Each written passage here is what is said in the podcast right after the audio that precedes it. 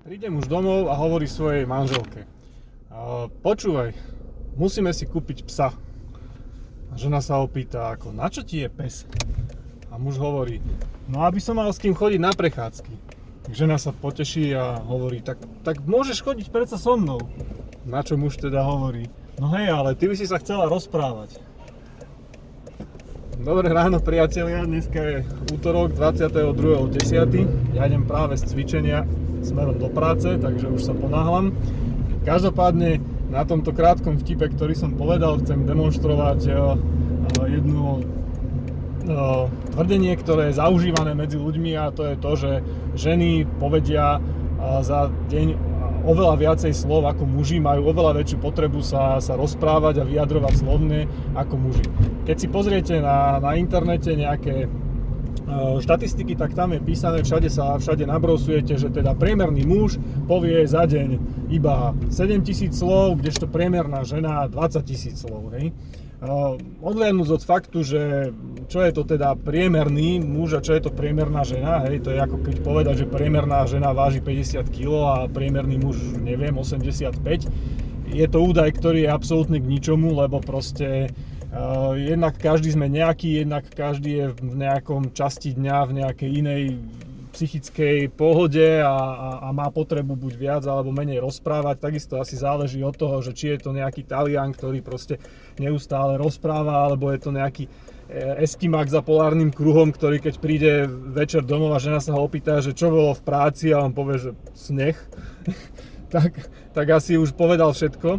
Čiže Čiže tá informácia o tom, že či naozaj žena povie 20 tisíc slov a muž 7 tisíc slov za deň v priemere, je v podstate úplne k ničomu. Odliadnúť ale od toho, eh, keď som tak akože detailnejšie brosoval, tak som zistil, že vlastne, aj keď sa to všade píše, že ženy sú komunikatívnejšie a hovoria, hovoria viacej, tak v podstate najnovšie štúdie, ktoré sú robené naozaj exaktným meraním, že človeku proste dajú nejaké odpočúvacie zariadenie, ktoré ho proste nonstop počúva a počíta mu tie slova, tak zistili, že ten rozdiel medzi ženami a mužmi vôbec nie je taký veľký. A celkovo sa vlastne traduje, že ten, ten rozdiel, ktorý sa udáva v, tých, v tom počte slov, vznikol niekedy v nejakých 90. rokov, keď nejaký, nejaký um, poradcovia, nazvem to partnerský, hej, potrebovali nejak, nejak uh, sa zviditeľniť a, a, a písať o nejakých teda rozdieloch a vtedy bolo vlastne moderná kniha, hej, že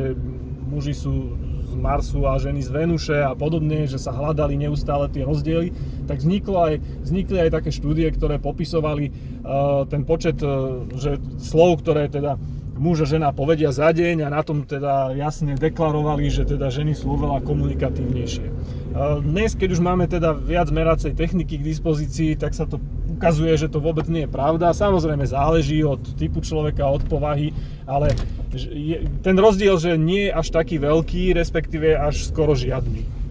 Čiže na počudovanie aj muži dokážu sa vyjadrovať a dokážu sa rozprávať, Možná je tam ten faktor, že, že vtedy, keď je o čom, hej, jak sa hovorí. Takže, uh, takže asi, asi tak. Neverte všetkému, čo sa teda píše na internete a hlavne nie, teda nenechávajte si radiť od, od ľudí, ktorí len tak čo si akože tam napíšu for fun. To je myšlienka dnešného, dnešného videa. Uh, chcem vám dať ešte jednu hádanku predtým, ako skončím. Uh, dnešná hádanka znie uh, z mesta A do mesta B ide auto rýchlosťou 120 km za hodinu. V meste B, keď tam dojde, tak naloží nejaký ťažký náklad, čiže naspäť z mesta B do mesta A ide to isté auto, ale rýchlosťou 60 km za hodinu. Aká je priemerná rýchlosť auta na trase z A do B a naspäť z B do A, keď to spočítate dohromady? To je otázka pre vás. Vypočítajte to ideálne z hlavy, aby ste nemuseli sa trápiť na papieri. A vidíme sa zajtra, kedy vám aj poviem správne riešenie. Čaute.